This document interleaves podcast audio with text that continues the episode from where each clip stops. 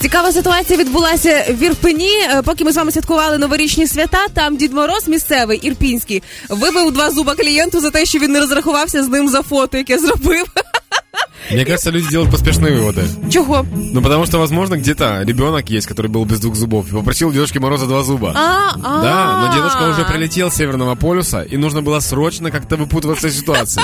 И поскольку Дед Мороз знает, кто был хорошим мальчиком, а кто плохим, он нашел плохого мальчика, забрал у него два зуба и отдал хорошему мальчику. Ну да, чим ця історія закінчиться, вже розбереться поліція і суд.